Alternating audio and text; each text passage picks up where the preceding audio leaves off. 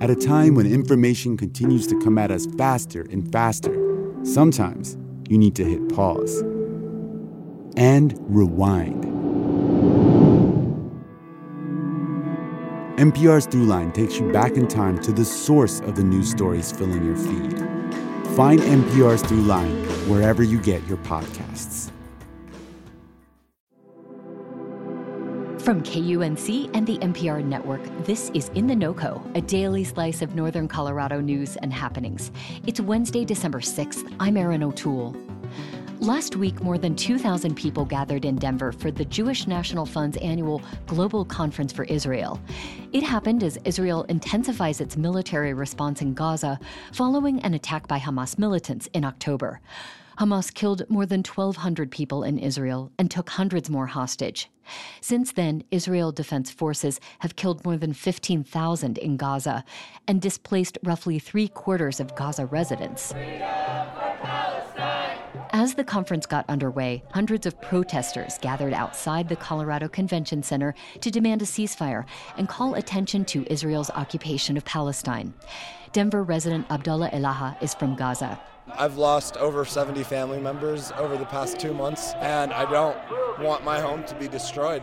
Some Jews attending the conference amid heightened reports of anti Semitism felt vulnerable, like Denver resident Cheris Kline Berlinberg. We're under attack. As Jews, and as Zionists. And I think we're so lucky to have this conference to support one another. Conference goers weren't the only Jewish people at the convention center. The protests were organized in part by the local chapter of Jewish Voice for Peace. In the last few months, it's grown from 10 people advocating for Palestinian freedom to 120 activists, including 15 who were arrested on Sunday for chaining themselves to block Speer Boulevard. Across the country, more Jews are speaking out against the Israeli government and in support of a ceasefire. Protester Franny Alani from Denver says that was once taboo. I went to a very conservative synagogue growing up. If you expressed, you know, any critique or dissidence around Zionism, you're immediately alienated, silenced. Our producer, Mickey Capper, spoke with protesters and conference goers about how the conversation is shifting in the Jewish community, including protester Ali Cannington. Mickey was surprised to recognize them from the Jewish day school he attended as a child. It is critical that we show up as Jews, that we communicate their unapologetic, uncritical stand with Israel is wrong both inside and outside the conference, we heard people express that they want everyone, Jews and Palestinians, inside Israel, Gaza, and beyond, to be safe. But it's harder for them to agree on what safety looks like. I'm an American Jew, but Israel is still my home. Right now, there's a lot of anti Semitism in the world. And in Israel, we can be safe. To me, there is no way that our safety can be sustained if it comes at the expense of other people. We can't use our fear to murder other people.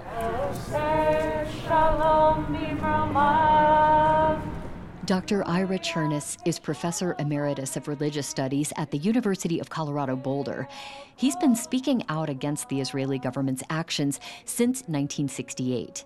He jokes that until the last decade, he was likely Boulder County's best known Jewish critic of Israel. He joins us now to share how this conversation about Israel in the American Jewish community has changed over the decades. Ira Chernus, welcome to In the NoCo. My pleasure to be here. Thank you. Now, we're hearing a prayer, Oseh Shalom, led by a group of young Jewish activists outside the Global Conference for Israel. Could you tell us about this prayer and why we're hearing it at a protest in support of Palestine?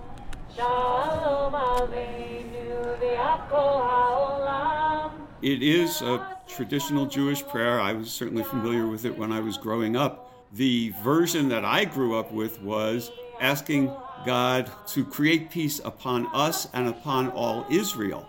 The word they changed, they took out Israel and substituted for that the whole world.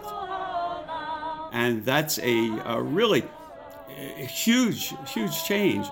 What this says to me is that we have this growing segment uh, uh, in the United States of Jews whose concern is much less narrowly ethnocentric and much more global. I want to go back, if I could. Um, for you, you mentioned growing up Jewish. What was your relationship with Israel like? Very few Jews in the 1950s emphasized Israel as being central to their Jewish life. We knew about Israel, but it wasn't really all that central until the Six Day War of June 1967. And there was a very dramatic uh, and almost instantaneous uh, increase in the uh, centrality of Israel. Now, I'm wondering when you first started questioning the actions of the Israeli government. Uh, well, I first started in 1968. Israel had conquered the West Bank and Gaza during that 1967 war. And by 68, it was clear that the Israelis were not going to give that territory up. They were going to remain as occupiers. And um, I was in graduate school at the time, got together with a, a number of other Jewish students, and um, we started expressing our concern that this was not a very good idea because it was just going to lead to trouble. Did that change your relationship with your Jewish community?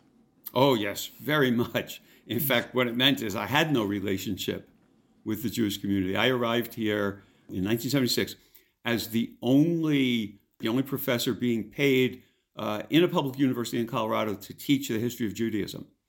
Uh, and you might have thought that the local Jewish community might want to take some advantage of my uh, learning, uh, dare I say, expertise. Um, but because I was publicly criticizing the policies of Israel, I never received that invitation. But it's important to say that um, in the early 2000s, um, Jewish institutions were beginning to open up to people who were voicing the, the, these critical concerns. I'm talking about Jewish people who were concerned about Jewish folks in the state of Israel. Let me add, which includes my sister and her husband and their growing family. In order to protect the well being of Israel, it was equally important to protect the well being and the rights of the Palestinians this current climate that we're in right now is very heated. It feels like there is a lot at stake when people speak out. What can you say about that? It's more intense now because of the intensity of the violence. And it, yes, it's hard to find people who want to say there's a middle ground. To me, you know, really bad things are being done on all sides in this conflict, that's for sure. Um, I think the Israeli government, though, is in a unique position because it has so much more power. So many Jews continue to see themselves as victims, as the vulnerable ones, as the threatened ones. And that simply doesn't match the reality that the Israeli government, which is virtually all composed of Jews, that's where the power lies in this conflict.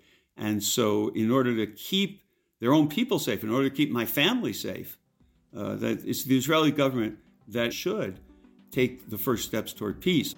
Dr. Ira Chernus, thank you so very much for talking with me today. Oh, my pleasure. Thank you.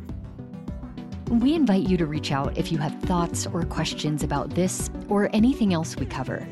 Email us at noco at kunc.org or you can leave us a voicemail at 970 614 5323. And please leave your name and city as well, and we may use your comment in a future episode. That's it for us today here on In the NoCo. Mickey Capper is our interim producer. Our executive producer is Robin Vincent. I'm your host, Erin O'Toole. We'll see you next time.